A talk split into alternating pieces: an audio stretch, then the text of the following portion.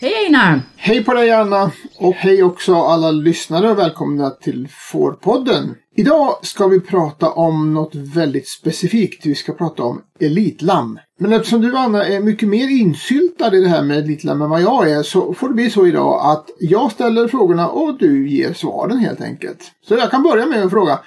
Vad är egentligen elitlamm för något? Jag tror att många som lyssnar på Fårpodden vet vad elitlamm är och använder elitlamm, men alla gör väl inte det, så att om man ska börja från grunden då, så är ju elitlamm ett datorprogram för fårägare. Hjälpmedel för att dokumentera sina får och hålla ordning på besättningen. Uppfylla myndighetskrav, man kan ha stalljournal till exempel i elitlamm. Och det är ju inte minst systemet vi använder i Sverige för att registrera får i det officiella avelsregistret som vi säger. Alltså man vill ha härstamning på fåren, härstamningsbevis. Kan du förklara lite mer Sveriges officiella avelsregister? Varför finns det? Och är det viktigt?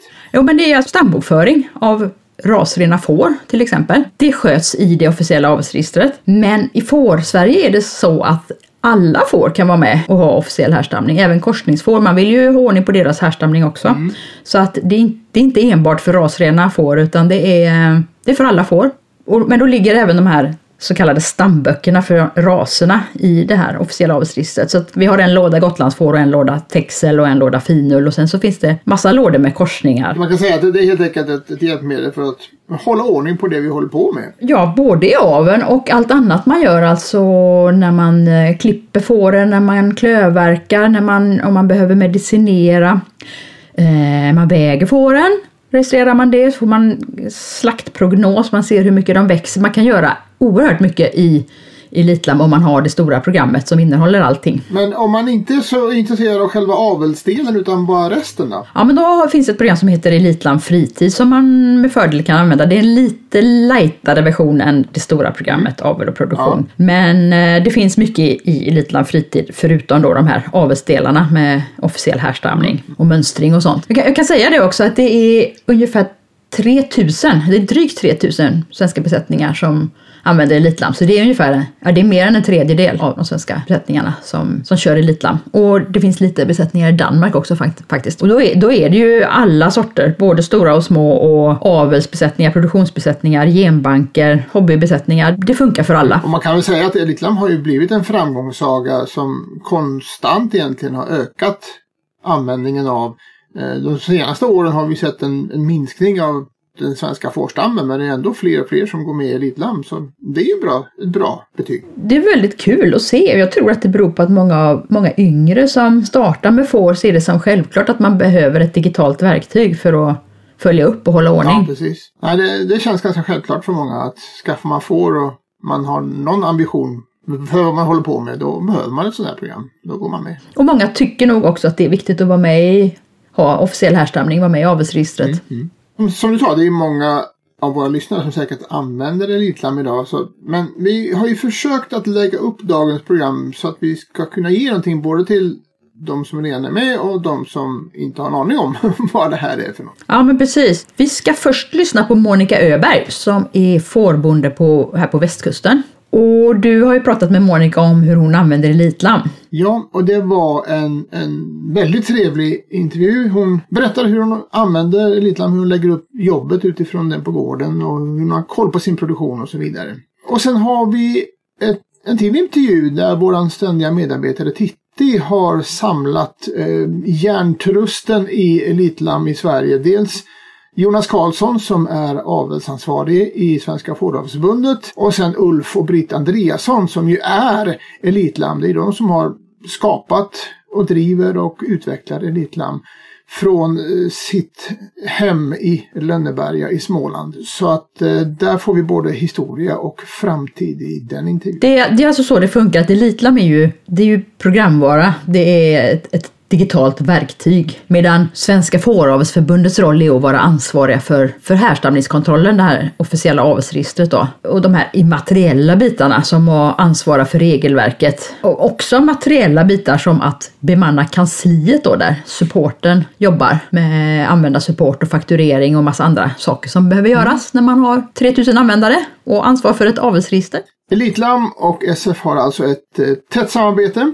Men det kommer vi reda ut lite mer i intervjun. Och som sagt var lite grann också vad framtiden har att bjuda på.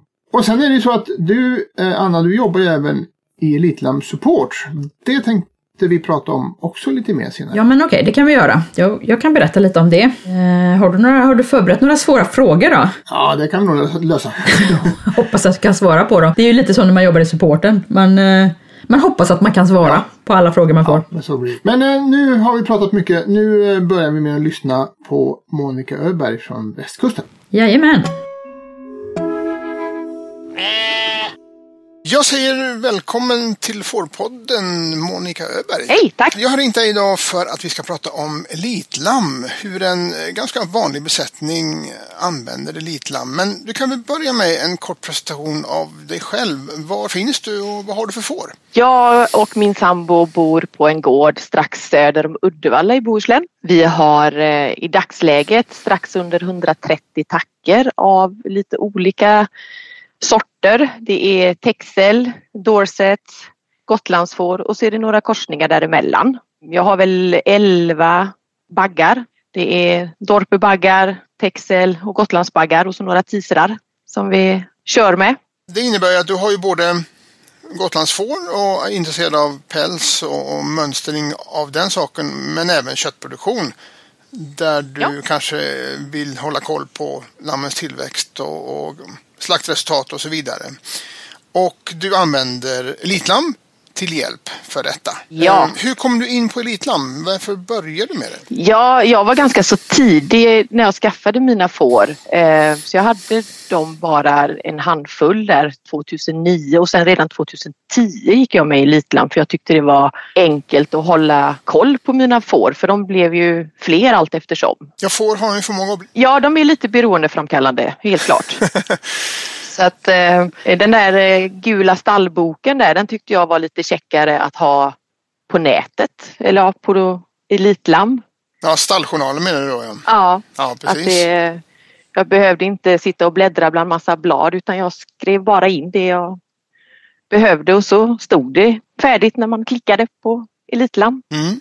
Så stalljournalen var ett av de behoven du tyckte att du kunde få hjälp med elitlamm. Vilka andra behov fanns det tyckte du? Hålla koll på vilket lamm som tillhörde vilken tacka var ju väldigt bra. Och just att jag blev väldigt snabbt intresserad av utmaningen med att till exempel slakt eller med de här pälsfårorna då. Att få en statistik, få hjälp med att välja rätt djur. Vilka djur som fungerade väldigt bra. För man skriver ju, man tror att man kommer ihåg väldigt mycket. Men det är mycket lättare om allting hamnar på ett och samma ställe. Särskilt om man är mig. Ja, minnet är ju ofta kortare än vad man vill tro. Så är det ju. Och lappar är inte så käckt att ha. För att de läggs på ett bra ställe. Och det stället är så bra så att man kommer inte ihåg allt det. Men kan det till och med vara så att de möjligheterna som finns i elitlamm till uppföljning skapar ett intresse för att använda det mer? Ja, med facit i hand idag så absolut. Ja. Det gav ju mer smak att man hittade ännu mer parametrar man kunde titta på eller ännu mer grejer att jobba med. För att man fick ju liksom det mer på svart på vitt att vi säger tillväxter som jag tycker är väldigt roligt och slaktresultat och tackers produktion och såna här grejer då. Så visst gav det mer smak, absolut. Hur använder du elitlamm dagligdags så att säga? Använder du elitlamm i mobilen exempelvis? Inte så mycket faktiskt som jag skulle vilja kanske. Jag är nog mer sån som jag skriver i min telefon och sen så för jag in det i ordinarie. För där kan jag liksom skriva lite mer anteckningar eller att jag kan justera lite mer. Mm. Ibland när man står ute och grejer så kanske jag har dåligt med koppling till nätet till exempel. Men den är ju väldigt bra när jag väl har använt den. Men det är inte alltid jag är i rätt område för att kunna komma upp på den. Men om vi går året runt då. I landningen så registrerar du i princip vad som händer och skriver du mycket anteckningar på? Ja, på tackans sida så har man ju liksom möjlighet att välja in till exempel stjärnor i olika antal. Mm. Och det använder jag ju liksom som hur duktig hon har varit om man säger så. Hur goda modersegenskaper eller hur lätt lamning hon hade. Så att den använder jag ju gärna och liksom graderar henne. Sådär. Och sen är det ju vikterna, födelsevikten, den tar jag ju senast några timmar efter födsel som registreras. När väger du nästa gång? Ja, om det inte är något bekymmer någonstans eller något lamm som jag skulle se att den halkar efter, så väger jag ju nästa gång vid 60 dagar faktiskt. Du gör en 60 dagars vägning. Och sen är det var 14 dag. Oj, det var ambitiöst. Men hur använder du den 60-dagarsvägningen? Har du den som någon intäkt på hur duktig tackan har varit som mamma kanske? Ja, den tycker jag är det som säger mest om min tacka egentligen. För då är de inte fullt så i lammkammare eller liksom miljön som har påverkat. Utan de är fortfarande ganska bundna till sin tacka. Och då, det tycker jag utvärderar väldigt mycket tackans egenskaper, att ge mjölk eller ta hand om sina lamm för övrigt. Den tycker jag är jätteviktig. När du väger vid avvägningen sen, då spelar miljön större roll menar du? Jag inbillar ju mig det. Att då är det liksom mer jag som påverkar hur mina lamm växer efter avvänjning. Om jag ger dem rätt förutsättningar. Sen måste ju lammet ha en god kapacitet. Men det är ju liksom mer mig kanske då. Tackan är ju mer före 60 dagar. Så att 60 dagar det är betyg på tackan och 110 dagar det är betyg på tackan. Ja, det är väl en kombination, men det är klart jag har väl lite finger med i spelet där. Ja. Och sen mönstrar du dina djur? Ja, gotlänningarna mönstras. De mönstras vid ungefär 110-120 dagar, ungefär där. Och de resultaten knappas ju också in till elitlam och blir en siffra som man kan ta hänsyn till när det är lite längre fram, om man ska välja och hur man ska välja. Ja, men jag kommer fram på hösten och du ska göra ditt livdjursurval. Hur använder du då alla de här uppgifterna du har knappat in? Ja, jag tittar ju väldigt mycket på min tacka faktiskt. Jag vill ju gärna framhålla, klart baggen ska man ju absolut inte förringa, för han är ju faktiskt halva besättningen eller mer, så att men tackan är ju ändå, tycker jag, den som ger väldigt mycket till sitt lamm. Och jag vill ju gärna se att det är ett bra lamm behöver ju liksom efter efter sämre tackor är ju inte kanske alltid det bästa att välja. Utan då kanske jag hellre tar en medelmåttigt lamm som är efter bra tackor som jag har bakom starka linjer och gener. Har ett sånt lamm bättre avelsvärden än det första du nämnde? Nej, det har hon ju inte, för hon är ju, i min bok så är hon oftast kanske äldre. Hon har kanske inte de här toppvärdena. Jag tittar på mycket mer annat faktiskt än avelsvärden. När du ska välja en bagge då, använder du elitlamm då? Jag tänker på den här inavelskontrollen som man kan göra exempelvis. Absolut, testa släktskap. Ja.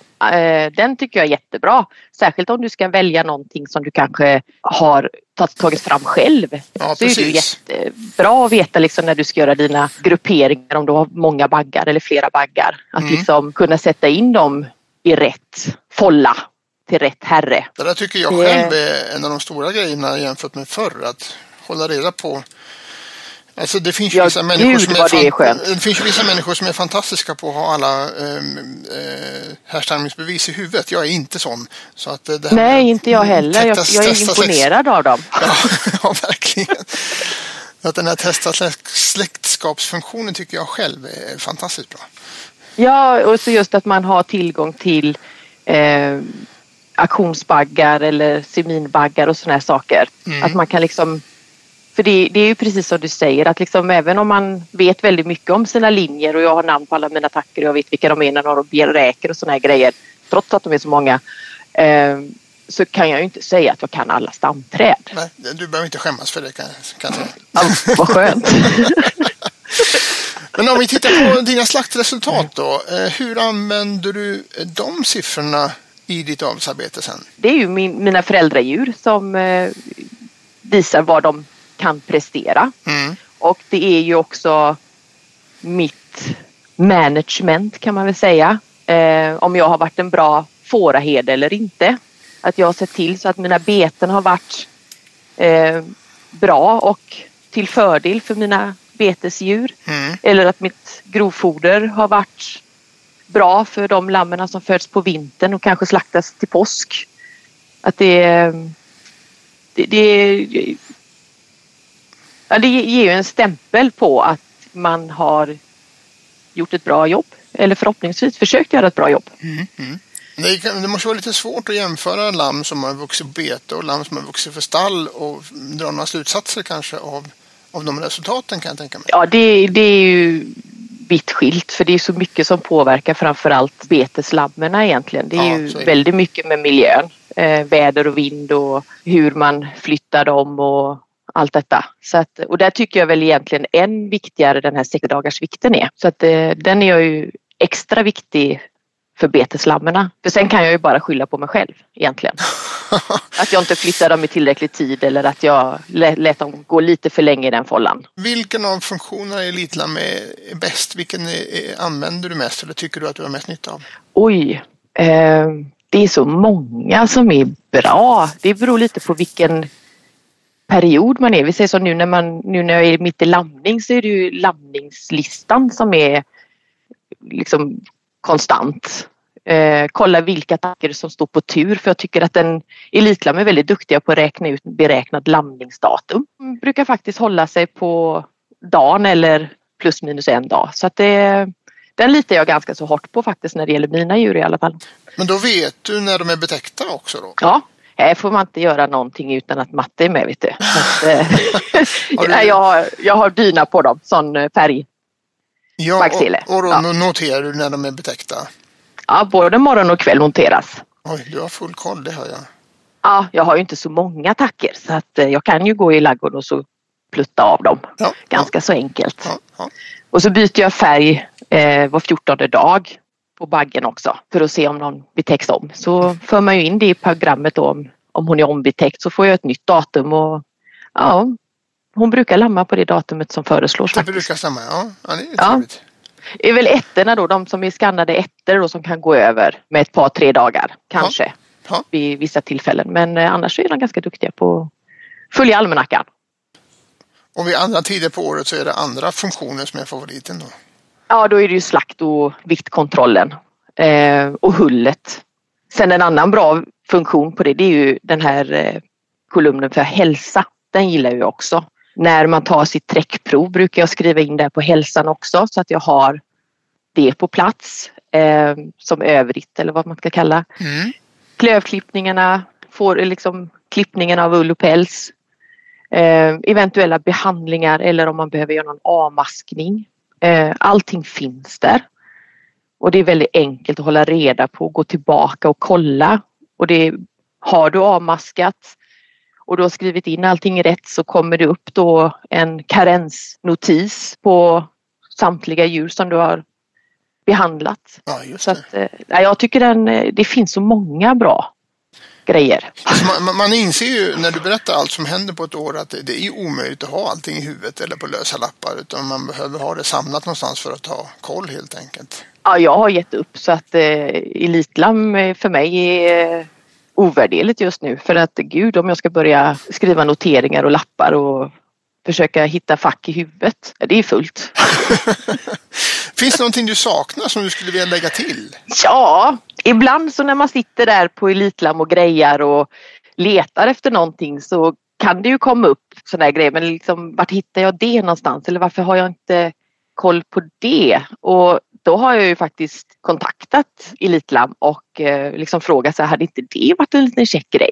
Mm. Och det är ju inte helt ovanligt att det kommer upp nya funktioner och sådana saker. Så att det jag skulle vilja kanske sakna då, det är ju att man inte kan välja fler färger eller oönskade tecken på sina lamm. Det hade jag velat haft. Det finns inte möjlighet att notera det, menar du? Ja, det finns en handfull färger.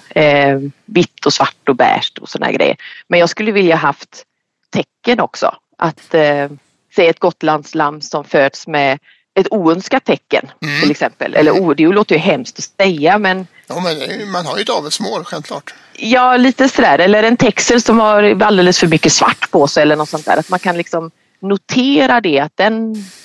den tackan har lämnat nu detta 3 gånger i rad. Att liksom, eller att ja, det finns färgmöjligheter. Jag har ju tvåfärgade lamm också eftersom jag har dorperbaggar. De blir ju gärna lite tvåfärgade. Och då kan det vara käckt att veta om jag saknar något lamm. Om det är ett tvåfärgat lamm jag ska springa runt och leta efter. Om jag har en tacka som kanske är ute på betet och så står hon sådär avskild från flocken och lite halt på ett bakben. Och det vet vi ju allihopa att det, då är det ju mastitmisstanke på henne. Mm. Och det är ju inte alltid att lammet är kvar hos, eller lammen är kvar hos henne då. Nej, precis. Och då kan det ju vara käckt att veta om jag letar efter ett svart lamm eller ett vitt lamm eller ett tvåfärgat lamm.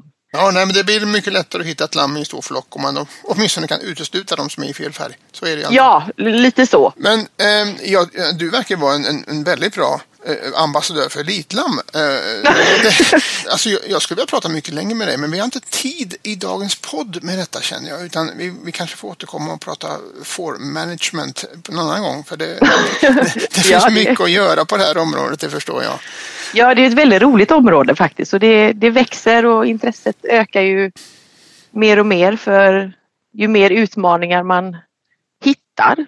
Så att jag började med 4 får och idag är de strax under 130. Det går fort. Mm. Och du hade hästar då, men de finns inte kvar, jag har förstått. Nej, jag har 2 stycken pyttesmå pentroll. Det är minihingstar som äter rator efter fåren. Grunden var att jag skulle ha fåren till efter hästarna, men hästar och inackorderade hästar åkte ut och fåren blir fler. Så kan det gå, det låter ganska sunt tycker jag. Men, ja, jag med. Mycket lättare med får än hästarna. Jag tackar så mycket för att du ville vara med. Tack så jättemycket. En av grejerna med att göra intervjuer i Fårpodden är att man träffar så många otroligt inspirerande människor. Och Monica var verkligen en inspirerande människa tycker jag. Hon får det låta så enkelt och självklart att hålla koll på det man gör och vässa sin produktion. Och det var verkligen en behållning jag hade efter mitt samtal. Ja, det var väldigt kul att höra Monica snacka om det här. Får jag fråga dig hur du använder elitlamm? Ja, alltså vi kan väl säga först att elitlamm kom ut på marknaden år 2000 och vi var faktiskt med från början. Vi var en av de första besättningarna som anslöt till elitlamm, men det tycker jag är lite roligt att ha sett utvecklingen genom åren. Vi har ju ganska många olika raser i vår besättning, men vi har ju alla djur anslutna till elitlamm, inte minst för att hålla koll på vad vi håller på med, och den här släktskapsanalysen, inavelskontrollen, är ju väldigt praktisk när man ska välja ut baggar på hösten eller köpa in nya baggar till besättningen. Att ha stalljournalen i elitlamm är ju suveränt. Det underlättar ju verkligen. Och även när vi skickar våra lamm till slakteriet, det blir ganska många lamm, så kör vi in slaktresultaten direkt i elitlamm och då har vi allting på rätt ställe. Lätt att följa upp. Det är ett bra hjälpmedel för oss med en stor besättning. Du har ju en lite mindre besättning. Använder du elitlamm? Ja, självklart. Jag använder nog nästan allting faktiskt som man kan göra i avelproduktion. Förutom genbanksdelarna då. För jag har ju inte genbanksrost när det gäller fåren. Jag hänger ju i testa släktskapsrummet extremt mycket under augusti och september. Och kollar vilka baggar jag ska rekrytera. Hur jag kan fördela dem till de olika tackorna. För jag har ju en sluten besättning. Så det är lite trixigt med det där. Och sen använder jag stalljournalerna för jag har flera produktionsplatser. Och det höll ju på att driva mig till vansinne när jag gjorde det. Försökte göra det manuellt. Men det funkar jättebra när man kör elitlamm stalljournal. Och sen registrerar jag ju vägningar nu sen jag köpte en grisvåg av dig. Så har jag fått dille på det. Ja, det är roligt att väga, eller hur? Ja, jag registrerar sjukt mycket vägningar förra året. Det är ju jätteroligt. Jag registrerar även klippningar och klövvård och om jag behöver medicinera eller ramaska eller sådär. Kolla seminbaggarna såklart. Kolla baggtopplistan. Jag använder nog det mesta faktiskt. Du kör all in alltså? Mm, absolut. Är vi mogna och lyssna på Tittis intervju med Jonas och Ulf och Britt, eller? Vi kan bara uppmana att spetsa öronen, för nu blir det mycket info på en gång. Okej. Svenska Fåravelsförbundet och elitlamm, hur hänger de ihop egentligen? Det ska jag prata om med Jonas Karlsson som är ansvarig för avelsfrågor i Svenska Fåravelsförbundets styrelse. Och från elitlamm så är Britt och Ulf Andreasson som driver företaget Ekebacken Consulting. Det är ni som har skapat och driver elitlamm. Välkomna! Tackar! Ja, det är ju drygt 20 år sedan som ni skapade Elitlamm, Britt och Ulf. Hur är det att jobba tillsammans med sin äkta hälft? Ska vi först reda ut vem som är gift med vem om de här 3 år? Ja, Britt och Ulf, hur är det att jobba? Ni har ju jobbat ihop i 2 decennier nu. Nej, men det som är, det är fortfarande kreativt, det är fortfarande kul. Det blir så här att vi skiljer sällan på fritid och arbete, och det har aldrig varit något negativt för oss, utan vi kan prata om jobb när vi egentligen gör annat och vice versa. Jag tror vi kompletterar varandra, vi är ganska olika.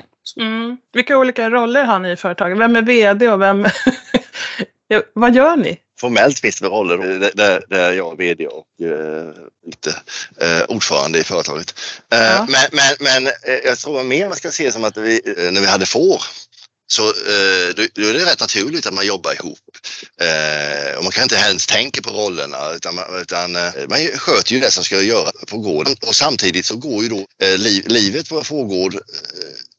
Det skiljer man kan inte heller på företag och vad som är vardagsliv riktigt. Sen har det väl gått vidare i vårt arbetssätt när vi nu håller på med Elitlamm. Det är ungefär som när vi hade fåren, att det är en del av livet, så vi lever med det på något sätt. Jag har ju förstått att du programmerar kanske mest, Ulf, och Britt, du är den som testar och... Jag planerar, organiserar, håller kontakt med olika personer och grupper som behövs.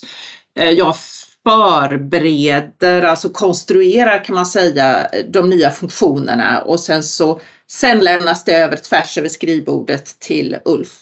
Mm. Och han tar vid. Så jag gör sin lilla programmeringsdel. Just det. Ja, och sen testar jag och beskriver det hela.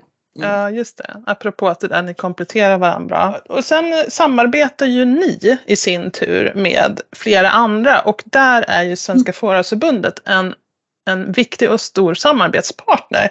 Hur ser ert samarbete ut? Jonas, du kanske kan berätta. Vi är ju ansvariga för avelsbiten. Vi är avelsorganisation. Så alla rasföreningar har ju anlitat oss till att se till att härstamningarna i Elitlammen som de ska. Mm. Och vi är ju ansvariga för avelsvärdena och har kontakt med Växa och myndigheter. Och så sitter vi med här och, när vi samarbetar och beslutar hur vi ska göra. Regelverket ligger ju mycket på oss också. Ja, just det. Så det officiella härstamningsregistret ligger i Elitlamm. Och där håller vi på med stort jobb med zootekniska förordningen nu. Så. Och det är inte så mycket arbete som kanske märks ut till allmänna Elitlammsanvändarna, men i rasföreningen och i förbundet så jobbar man intensivt med det här, har jag förstått. Ja, så är det ju. Alla rasföreningar måste kolla över sina avelsplaner. Mm. Och då kommer det att komma ut information om det här. Det kommer... alldeles snart att kommuniceras ut. Mm. Jag tänker, vad har ni liksom för plattform? Liksom, i vilket sammanhang träffas ni? Du nämnde ju det, Jonas. Ja, vi har ju ett Elitlammsmöte varje månad. Mm. Och där är ju Ulf och Britt och hela kansliet med. Och så när jag och Anna då, från SF. Och där kollar vi ju löpande vad som händer hos alla parter. Mm. Om det är några problem så tar vi tag i dem. Och då kan man ju säga att de här mötena är ju superviktiga för oss allihopa. Det är väldigt, verkligen ett tagande och givande. Men sen jobbar vi ju på daglig basis jättemycket gentemot kansliet som dels sköter supporten, men där vi bollar väldigt mycket vardagliga idéer och tankar och så. Mm. Ett kansli, säger du, Britt. Ni har där supporten ingår med 3 personer som jobbar med det här då. Man kan nästan säga 4 därför att i kansliet har vi också en ekonomidel. Nu är nog kansliet 4. Den här frågan är egentligen, hur samarbetar vi? Kan man nästan vända på och säga så här, hur skulle man kunna låta bli att samarbeta? Hur skulle det se ut om man inte gjorde det? Med tanke på hur Fårsverige ser ut. Vi har Elitlamm som dels som dataprogram och stalljournal och så. Och sen har vi dels i det då så är avelsvärdering, genbanker och deras uppgifter, härstamningskontroll. Och sen har vi då rasföreningar, och sen har vi Fåravelsförbund, och Fåravelsförbundet har distrikt. Så har vi Växa som kokar ihop en massa siffror och ger oss avelsvärd. Det är samma myndigheten som ställer krav på oss. Det är klart att det var ju helt otänkbart om vi inte bara samarbetade. Det är rätt så naturligt. Alla vill samarbeta. Alla får sina problem lösta när vi samarbetar. Ja, jo, precis. Och så får jag lägga till då rådgivningen och vi som vill ha uppföljning och statistik och även gård- och djurhälsan vet jag. Där man har liksom hälsostatistik och sådär. Så att det är ju många som samarbetar helt klart. Jag är lite nyfiken på hur det här började. 2004 var det va? Som förbundet blev med Elitland, eller var det så att Elitland blev med förbundet? Jag vet inte, hur gick det till? Jag tror det var ömsesidig uppskattning. Ja, vi gick och blängde på varandra sen år 2000 sådär lite då, innan kärlek uppstod. Då, men. Elitland började ju någonstans runt år 2000 då. Men sen 2004 va, så började vi samarbeta. Och då kan man säga att innan var ju Elitland lite mer inriktat på produktionsdelarna. Vi hade jobbat mycket tillsammans med landproducenterna och så vidare och mer utvecklat de delarna. Och sen när vi började samarbeta med SF då fanns ju avelsbesättningarna där. Och då slog vi ihop det här för många av funktionerna i Elitland har man ju nytta av oavsett om man är produktionsbesättning eller avelsbesättning eller vad man än vill ha för inriktning på sin gård. Så att 2004-2005 började vi lägga in avelsbesättningarna då i Elitland och det var ett ganska stort jobb och då kom de från Gårdsdatafår som var det gamla programmet som Fåravelsförbundet hade. Och sen fortsatte vi att utveckla delar ihop och några år senare så kom Föreningen för Svenska Allmogefår in. Och då kom ju bevarandegrupperna in och ville ha in de besättningarna i Elitland som hittills då till stor del inte hade funnits i programmet. Och så kom genbankerna för Gutefår och man kan säga att det sista som nu har kommit in i Elitlandsfären är väl kanske de besättningar som inte jobbar med avel, inte jobbar med bevarande utan har får, jag vet inte om man ska kalla det fritidssyssla för att det kan man ju ha som fritidssyssla även om man jobbar med avel eller med bevarande. Men de kom in som en del i Elitland också och de utgör ändå en 10-del av alla besättningar. Det är de som inte har en officiell härstamning på sina djur. Ja. Och du Jonas, du var glad fårbonde då 2004 men du var inte med i förbundets styrelsen. Nej, jag kom ju med för 2 år sedan. Ja. Så historiken kan ju Ulf och Britt bättre. Jag har ju bara varit vid sidan av och tittat men jag tycker det har blivit väldigt lyckat. Jag tänker idag då, driften, vem gör vad? Jag och Britt ser till att programmet som sådant inte stannar. Om man säger, det här ska ju fungera 24 timmar om dygnet, 7 dagar i veckan, 365 dagar om året. Så det är ju, och det har det gjort länge. Men sen finns det drift även i andra synvinklar då. Men våra kanslislag är ju en stor del av det här vad det gäller så här, den dagliga driften, det dagliga arbetet, alla de rutiner som finns runt det här. Och de rutinerna kan ju dels vara som användare som behöver hjälp. Vi har en fantastiskt bra support till programmet. Sen kan det vara saker som runt händelser, det kan vara baggationer eller det händer andra sådana saker eller genbankerna ska ha sin årsstatistik eller så. Och det är också en typ av drift som i stora delar sköts av kansliet. Va? Sen finns ju även de föreningar som får med genbanker inne och också gör sin del av arbetet om man nu ska se det som att det finns en slags saker och ting som ska göras under året. Just det, de har sina genbanksansvariga som... De har ju sina uppgifter. De som håller på med avel ser det som helt naturligt att till varje djur så lägger vi till en mönstring. De som håller på med produktion kan säga att det är helt naturligt att vi lägger på vissa andra uppgifter på våra djur. Och tittar man då på genbankerna så har de sina uppgifter som den gruppen lägger till på sina djur. Och då har de egna administratörer som ser till att de rutiner som krävs för att vara med, uppnå genbankstatus och vara med i genbank, att de sköts. Just det, för du nämner ju det här Ulf, att ni ansvarar ju för att det här rullar på varje dag, hela tiden, hela året. Och det är ändå, förra året var det väl ni passerade över 3000 användare som det här ska funka för. Idag är det 3114 besättningar. Antalet besättningar i Sverige har minskat de senaste åren. Men då har ju andelen anslutna till Elitlam ökat då, av de svenska fårbesättningarna. Så att, men vad tror ni att det beror på? Följdfrågan på den är varför kör man Elitlam? Ett svar ska vara, jag måste. Exempelvis att jag är med i genbank, jag måste då. Ja, det kan man säga, men det är liksom, ingår liksom lite i grejen att man dokumenterar djuren. Eller jag håller på med avla på Gotlandsfår och då dokumenterar vi de djuren och får fram avelsvärden och sådär. Men jag tror att vi har försökt hela tiden att jobba mer med att det ska vara lite kul va? Det finns ju folk faktiskt som håller på med golf, hur konstigt den kan låta.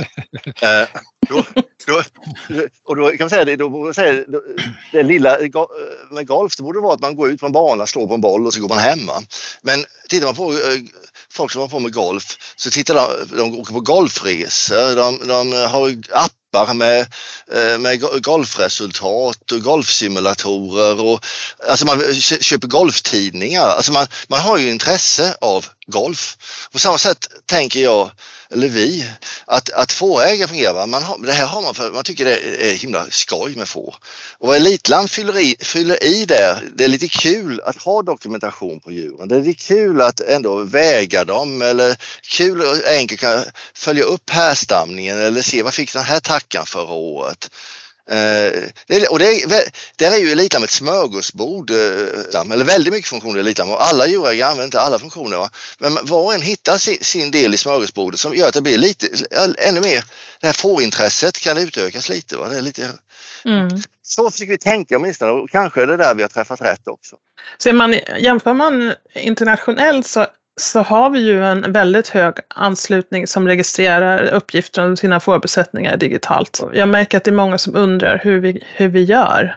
Hur får man fårägare motiverade att registrera så mycket data om sina får som man kan använda på olika sätt för att utveckla våra fårpopulationer också. Om man ser liksom i ett större perspektiv, om man lyfter blicken från besättningsnivå då, och hur vi kan hålla det så pass billigt är också hur vi kan hålla avsvärdering och så vidare till den årsavgiften. Jag är lite nyfiken att veta också vem är det som bestämmer vad som ska utvecklas i Elitlam. Om ni har över 3000 användare, 3114 användare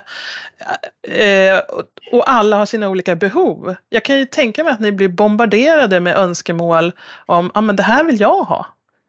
Hur bestämmer ni? Sätter ni ett streck för varje önskan? Och så, vem bestämmer det? Vad som ska utvecklas och ja. Ja en stor tärning har vi. Många sidor.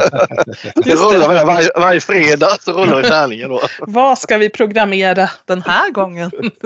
Ja, nej men. Mm. Vad säger du Britt? Nej, men det... Är det du som bestämmer?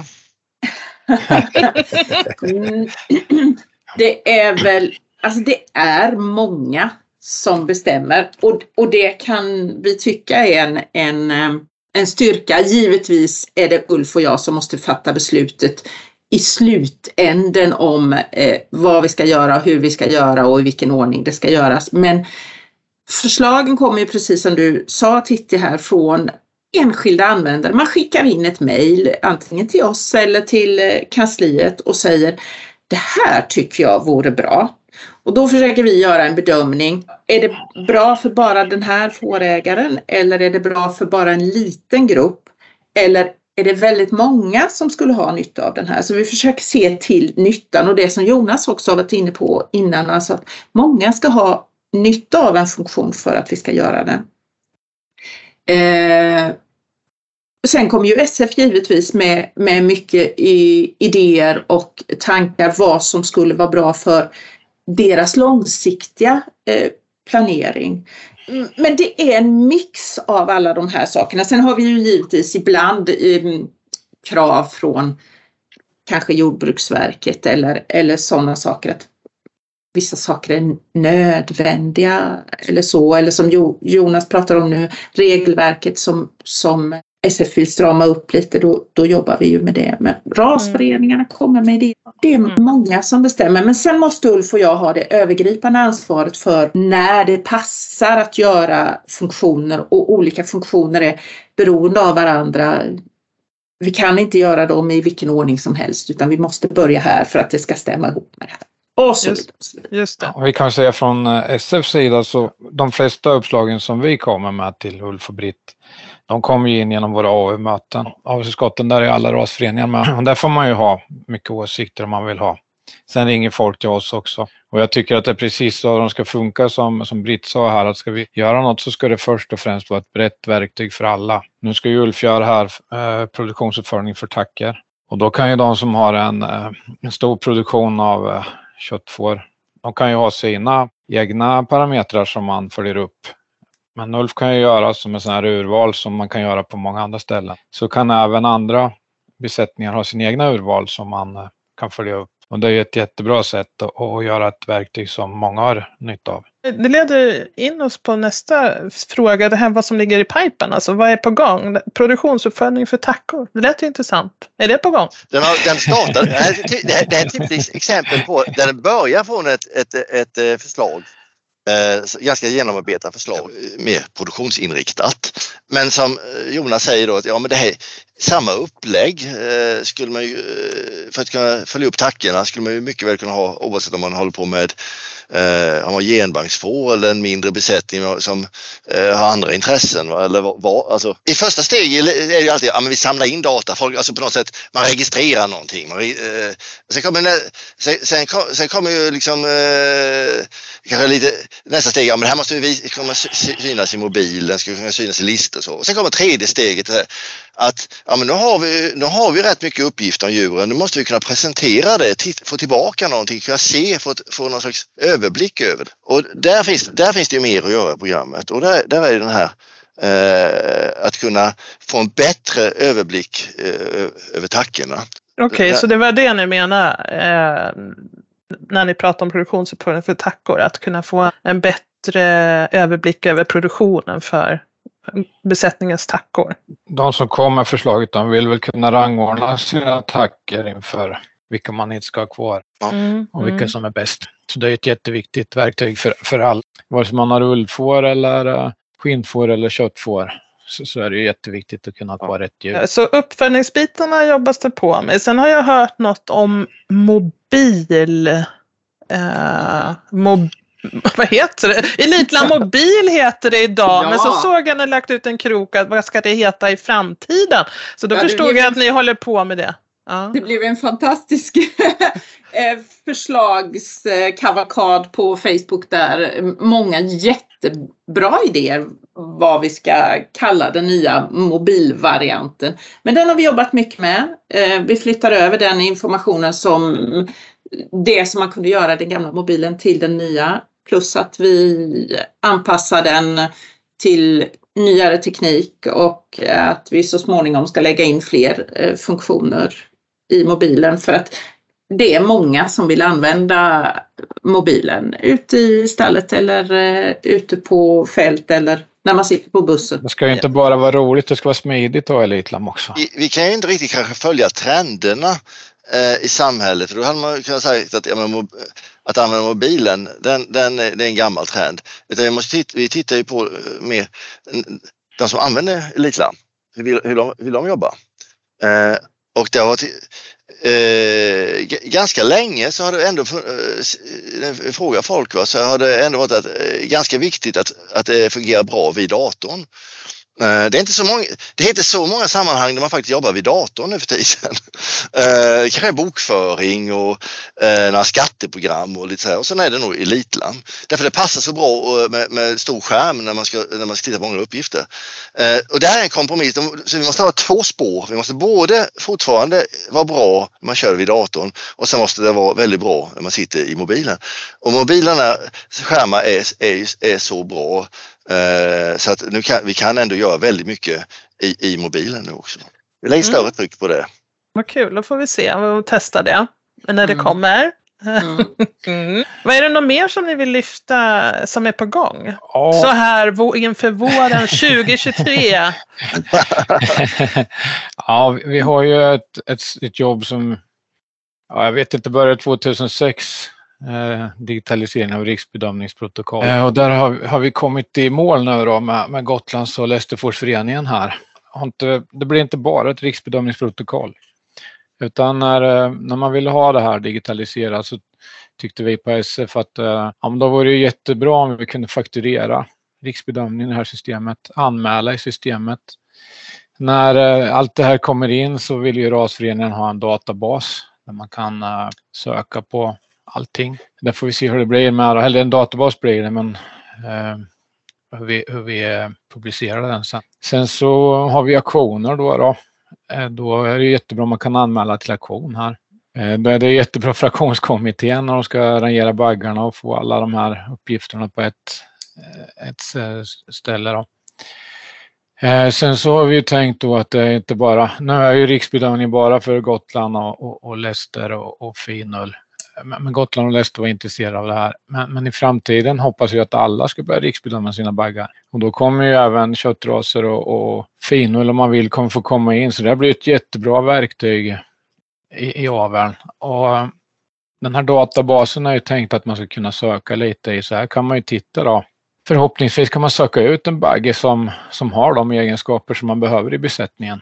Så det blir ett jättebra avelsverktyg. Ulf har ju också på gång en ny beteckningsvariant i systemet här, och där kan man ju kolla de här baggarna, kolla dem mot sina attacker. Mm. Så jag tycker det är ett jätteintressant system. I det här kommer man ju kunna följa upp då, om vi ser någon trend med dålig exteriör eller så. Så det blir ett friskvårdsprogram också, kan man säga. Det tycker Jordbruksverket är bra. Min dröm är ju också att det ska kunna bli så att man kan lägga in sina certifikat med i fotröta, sina träckprov, så då blir det verkligen ett lyft. När man söker baggar kan man direkt se om vad de har för status. Och man kan se träckproven. Det är ju frivilligt att lägga in då förstås. Men jag tycker det blir ett jättebra system. Och det är viktigt att man gör det så brett så att alla kan vara med då. Det är som du säger, det blir bredare än bara riksbedömningar, men även om det var där det började då. Mm, just det. Ju mer digitaliserat desto bättre. Mindre papper alltså. Mm. Ja, men det handlar också om att sprida kunskap när man förflyttar djur mellan besättningar. Man köper och säljer djur. Det finns ju alltid en risk i när man flyttar djur. Och så länge vi kan ha ett bra hälsoläge i Sverige, så kan vi behålla det här lite mer lätta sättet att flytta djur emellan. Och då kanske man ska försöka få fler att vara noggranna både med parasiter och andra hälsodelar. Mm, just det. Och jag ska bara lägga till det angående riksbedömningen. Det finns ju också rya. Även om vi inte har så många ryer som riksbedöms i dagsläget. Men de har möjligheten. Ja, det har vi. Ja. Men inte till digitalt ändå tyvärr. Nej, det har väl ingen här, men det kommer. Det kommer, apropå vad som är på gång. Mm. Men det som vi jobbar mycket med nu är ju just den här beteckningsplaneraren. Det finns ju sedan tidigare en funktion i Litland där du kan testa släktskap, men då har inte den så tydligt varit, det har mer handlat om när du vill köpa in djur, men inte funkat riktigt lika bra när du vill jobba med de tacker som du har i dina beteckningsgrupper och se vilka baggar passar dem för. Så därför gör vi en ny funktion, och tanken är där också att du till exempel ska kunna, du väljer vilka uppgifter du vill se om baggar och tacker, och sen placerar du tackor hos en bagge och ser då, till exempel kan du välja att se avelsvärdena. Vad får det här lammet för avelsvärden? Now we're talking! Ja. Där ser man ju också då, och det handlar ju mycket om också givetvis släktskapet. Om jag placerar den här tacken hos den här baggen, det var för tätt. Ja, men då flyttar jag den till den här baggen, där går det bra. Ja. Och göra det här lite mer intuitivt, lite mer som ett, vad brukar vi kalla det för, som ett spelbord där du placerar och flyttar och drar runt dina tacker tills du känner att this is it. Annars tycker jag, när man gör de här sakerna som ligger nu i framtiden, men även det som vi gjort innan, förutom att det är jättekul för det löser praktiska problem. En anledning till att använda elitlam här, det är ju man lär sig rätt mycket. Alltså det är ju även så med de här hälsodelarna och med och så. Jag tror att det är ett skäl till att använda elitlam. Det är ju faktiskt att man får mycket kunskap med på vägen. Och de här verktygen vi gör nu då kanske är väldigt mycket så här befrämja kunskap. Då. Det finns också en viss trygghetsdel i det hela. Va? Att man har ju ändå djur hemma. Va? Man vill att de ska må väl, man vill att myndigheten inte ska stå och stampa utanför dörren. Så det är inte bara att det är roliga praktiska funktioner utan också ett sätt att arbeta som gör att man gör rätt och läser lite nytt på vägen. Mm. Och vi kan väl säga en sak till som vi försöker slå ett slag för nu, och det är ju den här fantastiskt roliga, inspirerande stalljournalen. Nej, men den här är ju så otroligt viktig att man som fårägare har koll på att du måste föra den. Det räcker inte med att du kör Avel Mini som är vårt lilla inrapporteringssystem, för det är ingen stalljournal. Och du måste föra in uppgifterna hela tiden. Jag vet inte om det var Titti eller Ulf som sa det. Du vill inte ha myndigheterna stående och stampande där utanför och sen så oj, jag hade ingen journal. Nej, vi vill precis hjälpa till så att man kan göra rätt. Och den finns ju i 2 av era 3 programvarianter, journalen. Så den är bra att man kollar upp så att man använder den rätt. Tack så jättemycket för att jag fick snacka med er om Elitlam och ert samarbete mellan Elitlam och Svenska Fåravelsförbundet. Tack så mycket. Tack själv. Tack själv. Jag tänkte, den här beteckningsplaneringen som de pratar om i slutet på intervjun som är på G här, är det någonting som skulle vara något för dig? Ja, verkligen. Jag har varit med och testat den också och den kommer att bli skitbra. Lite rädd är jag kanske att det kommer att bli för lätt dock att kartlägga det här. Vilka baggar som ska rekryteras och vilka som ska vara kvar och hur jag ska få en lämplig bagge till varje tacka och sådär, båda mina tacklinjer. För jag gillar verkligen att ägna mycket tid åt det på sensommaren. Du är alltså rädd för att det blir för bra alltså? Lite faktiskt, det är sant. Jag kommer kunna göra det här på en kvart. Men sen kan man ju alltid gå och titta ut på djuren och fundera på att spara en annan bagge. Och, ja du vet, det löser sig nog. Jag kommer spara tid i alla fall. Ja, alltså Svenska Fåravelsförbundet är ju som vi har sagt tidigare de svenska fårens avelsorganisation. Men det finns ju någonting som heter EU:s zooteknikförordning. Men vad är det? Kan inte du förklara lite grann vad det betyder? Det är en förordning som reglerar vad som gäller när man ska registrera och avla med rasrena djur egentligen. Alla husdjursraserna. Mm. Det är en mycket lång och ganska svårläst text. Men det är den som vi måste förhålla oss till då. Vi måste liksom göra det som står i den och det är ganska mycket text om vad man inte får göra men också vad man måste göra. För att den är väldigt fokuserad på att det inte får finnas handelshinder och sådana saker. Så att ja, den implementeras fullt ut nu och det innebär att SF måste söka om för att bli erkänd avelsorganisation och alla rasernas avelsprogram ska liksom in och godkännas igen. Så att det är ett jättestort jobb som görs just nu då. Det låter väldigt, väldigt byråkratiskt allting, men vi måste helt enkelt följa det eftersom vi ansvarar för aveln. Så är det. Ja, det är oerhört detaljerat och byråkratiskt. Och det kommer innebära också att regelverket förändras lite grann. Alltså reglerna för hur man får registrera djur i avelsregistret. Det är de rasrena djuren det påverkar, inte korsningar utan de djuren som ska in i stamböckerna då, som rasrena djur. Ni kan hänvisa till en artikel om det här i fårskötsel nummer 2 2023 där bland annat du förklarar det här lite enklare och mer översiktligt om man är nyfiken på vad zooteknikförordningen innebär egentligen. Ja, det kommer att bli prat om det nu framöver, får vi räkna med. Ja. Men vi pratar inte mer om det nu för så sexigt är det inte.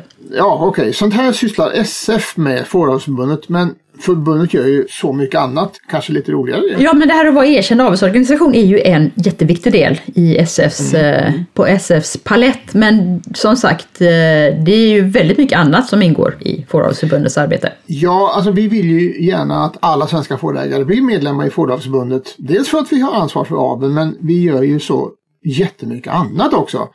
Vi bevakar politik och näringsfrågor som är viktiga för alla fårägare och som en enskild fårägare kanske inte kan påverka, men som vi kan hjälpas åt att göra det.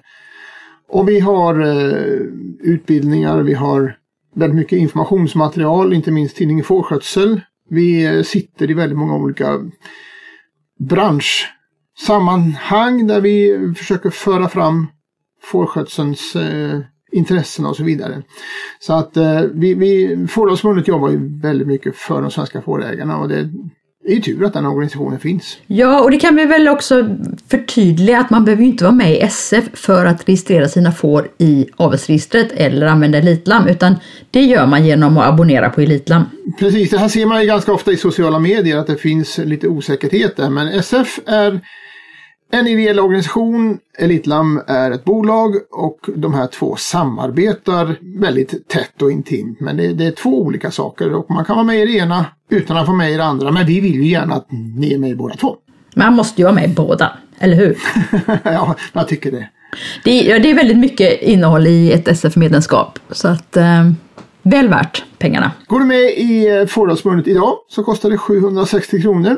Och då får du tidningen Fårskötsel och medlemskap i en distriktsförening med socialt nätverk och en massa andra saker som gör det, tycker vi. Och det är 760 inklusive moms dessutom. Just det. Jag tycker att vi ska nämna också medlemsträffarna som har kört de senaste åren. Det började under pandemin med digitala träffar eftersom man inte kunde träffas fysiskt då. Olika ämnen då med bra föreläsare. Så går man igenom ett ämne några timmar en vardagkväll. Och det har ju varit jättepopulärt. Och SF har fortsatt med dem då trots att pandemin nu är överstånden. Pengar, om man vill gå med i Elitlam, vad kostar det? Elitlam är ju som ett abonnemang som man prenumererar på årsbasis. Priserna finns på Elitlams hemsida, men idag...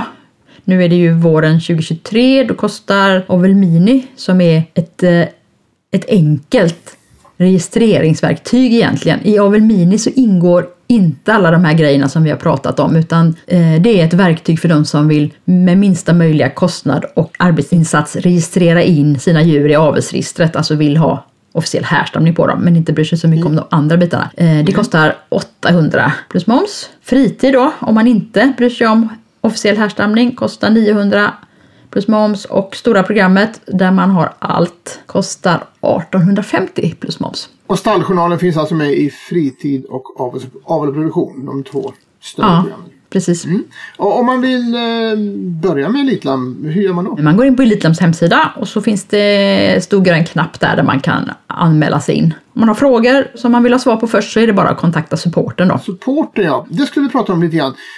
Jag sa ju att du är ju ganska insyltad för du jobbar ju i supporten. Det pratades ju om SFs kansli i intervjun förut, men SF har ju inte något fysiskt kansli. Vi har ju inget kontor någonstans, utan berätta lite grann, hur funkar det? Hur jobbar ni? Förr så fanns det ett kansli i Uppsala väl? Nu har vi ett virtuellt kontor. Vi är tre som jobbar med supporten. Det är jag och Britta Wendelius och Kiki Landström, och så har vi Åsa Holmqvist som håller koll på de ekonomiska delarna. Och vi jobbar ju hemifrån och kommunicerar digitalt med varandra. Och så har väldigt mycket kontakt också med Ulf och Britt och den tekniska supporten som hjälper oss om det är något tekniskt. Och vi har ju kontakt med SF också. Det är ett virtuellt kontor med väldigt intensiv verksamhet egentligen. Men det brukar vara en av oss som jobbar just när det gäller supporten alltså varje dag. Utom då på måndagar där vi faktiskt dubbelbemannar på telefontiden. För det är många som ringer just på måndag morgon. Jo, det är väl många som ägnar helgerna lite extra åt sina får. Då får man frågor och då bör man ringa på måndag. Ja, det är ju ofta så när man ska ta tag i någon sån där grej. Att jag gör det på måndag morgon när man ska ringa en support. Så att det märker vi också. Så att då brukar vi vara två som svarar. Och då har vi telefontid måndag och onsdag förmiddag. Och sen har vi en eftermiddagstid på tisdagar. Men sen är det ju väldigt mycket mejl. Alltså man mejlar till oss och vi svarar på mejl då. Ja, det låter som ett modernt och kostnadseffektivt kansli i alla fall.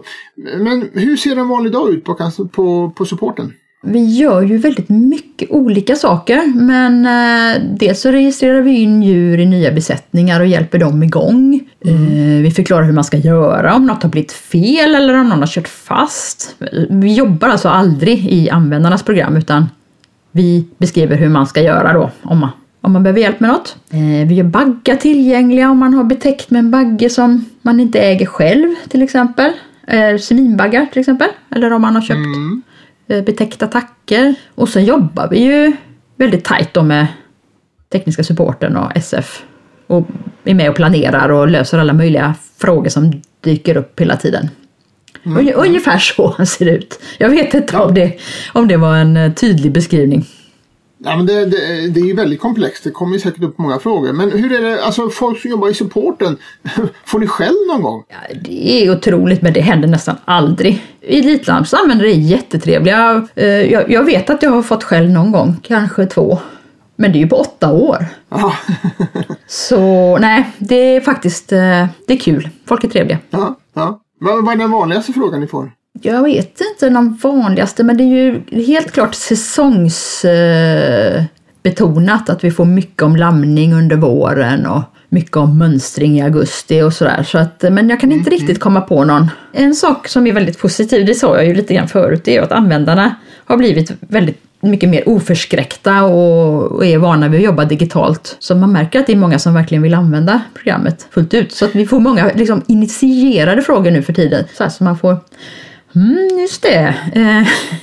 Kan man göra det här eller kan man inte göra det här? Det är ganska kul. Det är så vi får idéer till nya grejer också. Att folk frågar hur kan man göra det här? Och ibland är det ju, nej just det, det kan man ju inte göra. Det kanske vi får fundera på lösa. Ja, just det. Har du några specialtips, Litlam-tips som du kan bjuda Fårpoddens lyssnare på? Jag tänker att det bästa tipset egentligen, det är ju att man ska registrera saker direkt när de händer. För då brukar det ju vara minst risk att man glömmer bort eller att det blir fel eller att man inte märker om det är fel eller sådär. Så att registrera, gör det direkt. Har man inte gjort det förut kan man ju prova mobilversionen.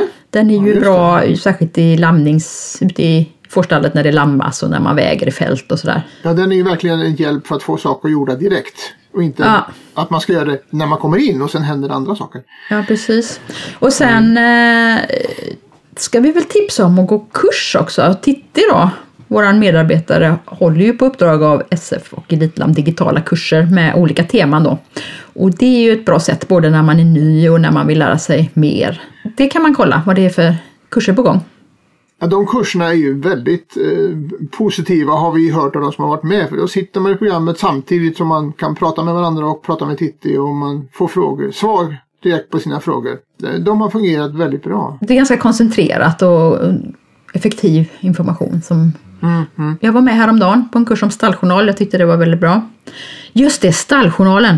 Håll ordning i stalljournalen, det är ju det bästa tipset, eller det viktigaste tipset, för man vill bara att den ska flyta på och det bygger verkligen på att man registrerar saker när det händer och får in det i stalljournalen. Men det är väl en av de vanligaste kommentarerna vi får från folk att stalljournalen i Lidlam är så mycket lättare att hantera än den här lösa gula boken som finns eller fanns för i alla fall. Ja, nej, men registrerar man det som händer i programmet direkt och för in det i journalen, då är det verkligen, det sköter sig självt. Så att det är himla bra. Och sen kommer jag på en sak också som är lite specifikt och gäller ganska, inte så himla många besättningar men ändå ganska många. Och det är ju det här stödet för hotade husdjursraser som man söker nu i SAM på vårkanten. Och som vi då på Jordbruksverkets uppdrag kollar i sommar om djuren man har sökt för är godkända. Det är jättevanligt att de som söker har skrivit fel nummer på djuren. Att man liksom har satt sitt eget SC-nummer på ett inköpt djur och sådana grejer. Kastat om siffrorna. Och... Ja just det, för när man söker det här stödet så anmäler man varje djur individuellt med SC och ID-nummer. Precis, och det måste vara rätt. Ja. Det måste vara rätt SC-nummer, det ska vara rätt årtal och det ska vara rätt individnummer. Annars får vi inte godkänna dem. Och det är så himla tråkigt när man kan se där. Att, jag ser ju att det är den baggen de menar, men de har ju inte skrivit det numret så... Den blir inte godkänd. Så ta upp djurregistret när man gör ansökan och liksom se till att det blir rätt nummer på alla djur man ska ha med i ansökan. Sparar mycket böcker. Mm. Har du några mer supportfrågor?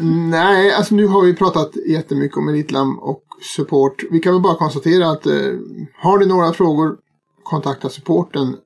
Ni får alltid svar och det går ganska snabbt. Så ja, det är väl det generella. Det är det viktigaste tipset. Hör av er när det är något. Hör av er direkt. Vi finns ju där för att hjälpa till.